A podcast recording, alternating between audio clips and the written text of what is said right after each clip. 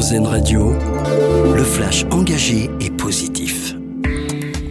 Le vaccin contre le papillomavirus ne présente pas de nouveaux risques. C'est ce qui ressort d'un premier bilan de l'Agence de sécurité du médicament sur la campagne de vaccination lancée à l'automne auprès des élèves de cinquième. Les effets indésirables les plus fréquemment observés ne sont pas graves. Dans la très grande majorité des cas, ils disparaissent spontanément en quelques jours. À la suite de la C O P vingt-huit à Dubaï, le président des Émirats Arabes Unis annonce la création d'un fonds de trente milliards de dollars consacré aux solutions face au changement climatique. L'objectif est aussi d'atteindre les deux cent cinquante milliards d'ici deux mille trente.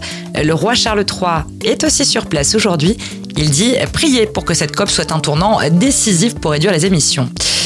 Nous sommes le premier décembre et qui dit premier du mois dit quelques changements au programme.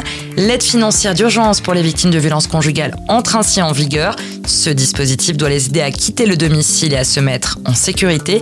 Enfin, à partir du quinze décembre, une prime de Noël sera versée automatiquement aux ménages bénéficiaires de minima sociaux. Plus de vingt-six mille personnes attendues à Rennes ce soir pour le match de l'équipe de France féminine de foot. C'est tout simplement un record depuis deux mille dix-neuf. Les Bleus d'Hervé Renard reçoivent l'Autriche au Wazen Park, une enceinte à guichet fermé, une fréquentation qui atteste du succès grandissant du foot féminin.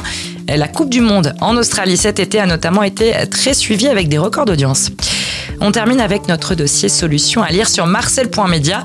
Vous y trouverez un reportage sur une plateforme qui met en relation des étudiants et des établissements pour seniors.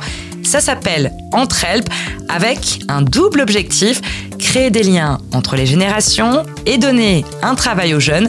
Les étudiants sont en effet rémunérés pour assurer des animations musicales, artistiques ou culturelles au sein des EHPAD.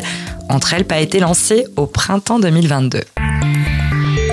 Une autre vision de l'actualité. C'était le flash engagé et positif d'AirZen Radio.